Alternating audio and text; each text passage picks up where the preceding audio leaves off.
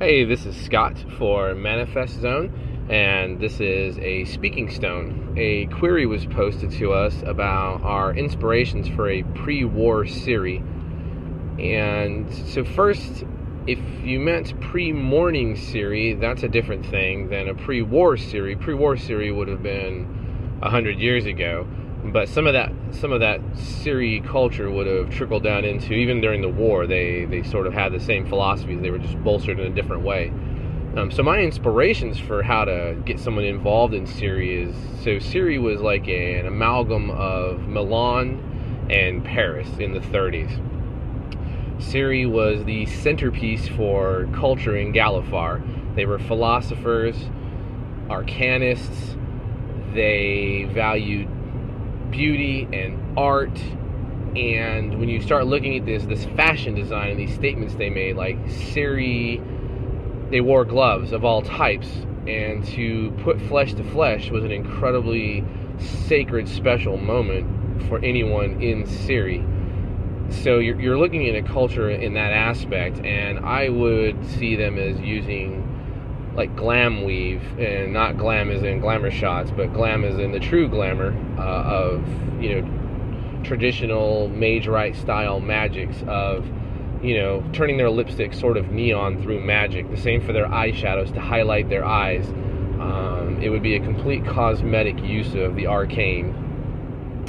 As far as uh, their philosophies go, yes, they were deep thinkers. Um, we know what they look like. Most of them had dark hair but there were those who were born with very very pale locks which would have been you know probably more snow crest looking. And you know they had a eugenics program essentially because those children always showed signs of greater ability with magic and they were always put into a, a arcane oriented program in Cyre.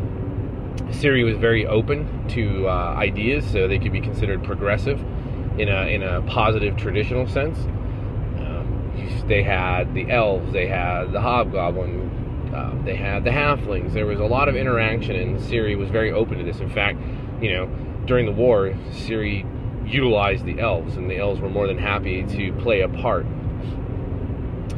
Uh, Cyre was just this very focal centerpiece. Again, Milan and Paris combined. It's where Galifar was. It's it's who, the who's who in Galifar would have been found in Cyre at any given time of the of the year.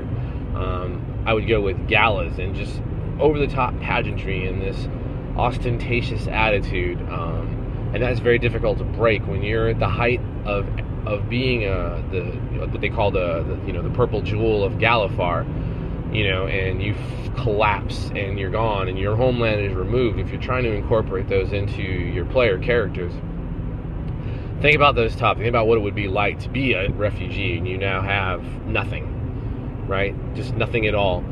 And go from there. And I think if you can pull in some of this 30s expressionism and the love of beauty, art, philosophy, magic, uh, everyday life, and avant garde stylings and musings to, about yourself and about the world, and then smash those up a little bit with this dark cynicism of what happened. Um, I definitely think you can capture a, a, bit more of what it feels like to be a refugee. And don't be afraid to hit the characters, you know, while you're players with these discussions of what it means to be a refugee, what it means to be landless. You know, they don't want Cyrans to have a, Cyrans to have a vote. It's just it's it's not something that happens, right? There's very profound moments you can visit, and don't be afraid to have your players push back on that and get involved in you know organizations and events and they're very proud of who they are because you're still going to be very proud of who you are. Um, that'll do it. Thanks for listening